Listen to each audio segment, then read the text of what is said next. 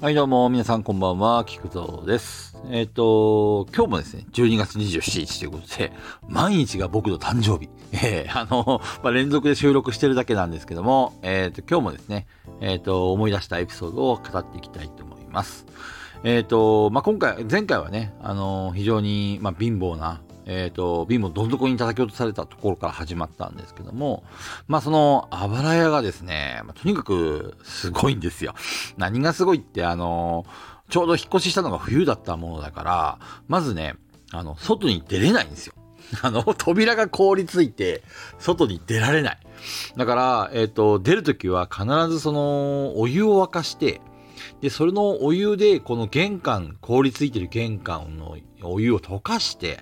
で、あのー外に出る。ただ、えっ、と、これもまた、その、なんていうんですか、えっ、と、下手すると、えっ、と、帰ってきた時には、また、あの、凍って、あの、溶かしてから出てるんで、また凍っちゃって、家の中に入れないっていう事象が発生するので、結果として、玄関のドア開けっぱにす。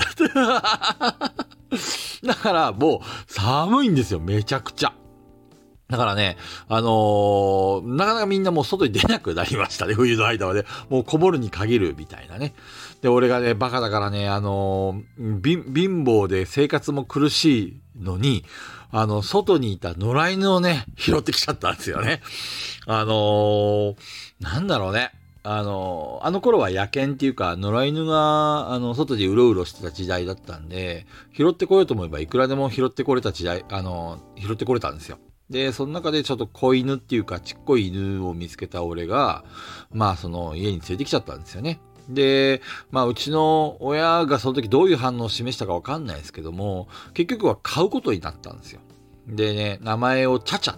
て、まあ、これがまた頭の悪いので、あのー要は、ちゃちゃばっかりするって。あのーもしかしてこれ方言なのかな？北海道の。悪さばっかりする。もしくは落ち着きがないっていう意味なんですけども、ちゃちゃばっかりして、みたいなね。そういう意味で、ちゃちゃっていう名前につけたんですよ。で、まあ、いつだったかな俺が、まあ、小学校3年生ぐらいになった時に、えっ、と、その家から引っ越しすることになって、まあ、家で買えないってことになったから、まあ、別の、あの、うちの母親の友人にもらわれてったんですけど、まあ、これがね、実は、つい最近、あのーうちの妹が、まあ、家を建てて、で、子供の上層教育のために犬を飼ったんですよね。で、その犬が毛むくじゃらで、なんかね、ちょっとその、俺が子供の頃に飼ってたチャチャもすごい毛むくじゃらだったんですけど、すごい面影があるんですよ。で、その、えっ、と、名前を、甥っ子が、チャチャってつけたんですよね。で、それは別にうちの妹がね、なんかその、おい、そう自分の子供に、えっと、昔チャチャっていう子供、犬を飼っててとかそういう話を一切したわけではなくて、あのー、甥っ子がチャチャっていうふうに名付けたんですよ。で、俺その話聞いた時にちょっとびっくりしちゃって、まあね、もしかしたらあの、うちの妹がちょっと装飾っていうか、あの、嘘ついてるかもしれないですけども、まあ、それが本当だしたら奇妙な運命だなと思って。その、僕があの、前に、今アイコン変えてますけども、このキクゾーンっていうね、あの自分のこの立ち上げた時に、えっ、と、アイコンにしてた犬がいたと思うんですけど、それがあの、チャチャなんですよね。本当に、あの、一度もまだ会ったことはないんですけど、まあ可愛らしい犬で、で、なんかあの、いつもね、やさぐれた感じの顔をしてる、そういう犬なんですけど、まあまあまあまあ、そんなエピソードがありました。でね、あのーとにかく家が寒い。隙間風がね、すごくてね、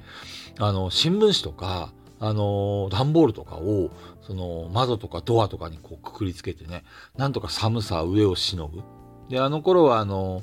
あの、石炭ストーブだったんですよ。皆さん石炭ストーブってもう今、今の人たちは見たことも聞いたこともないかもしれないですけど、あの頃は石炭が全盛期で、まだあの取れてた時代だったんで、まあ、その石炭で部屋を温めた。うん、っていう感じでしたね。とにかく、あの家は寒かった。ね。あのーそれでもね、まあ、家族3人。えっ、と、僕には弟と妹がいるんですけど、まあ、家族3人とあと犬1匹でね、まあ、楽しく暮らしました。兄弟仲とか、家族仲はすごくいいです。あの、今でもね、あの、連絡も取り合ってますし。ただ、あの、本当に生きていくので精一杯で、まあ、うちの母親も、えっ、と、朝は新聞配達で、昼は、えっと、なんかハンバーグショップ？なんかあの、チャンピオンっていう名前の、うん、確か、あの、洋食屋さんで働いてて、で、夕方から保険の外交員をするみたいな感じ。で、3つぐらい掛け持ちして働いてて、で、えっと、ばあちゃん、俺、俺がまだあの頃は5歳とか6歳小さかったんで、毎日おじいちゃんとおばあちゃんが、あの、心配で様子見に来てくれてましたね。だから僕はすごくばあちゃん子で、ばあちゃんからもすごく可愛がられたんですけども、まあ、やっぱりあの頃っていうのは、ね、あの、女一人子供三人ってね、とてもじゃないけど、あの、暮らしていけはしないので、国のね、その保障制度とかも今みたく充実してないんで、本当に本当に、まあ、うちの母親は苦労したんだろうなっていうのは、えー、思いました。うん。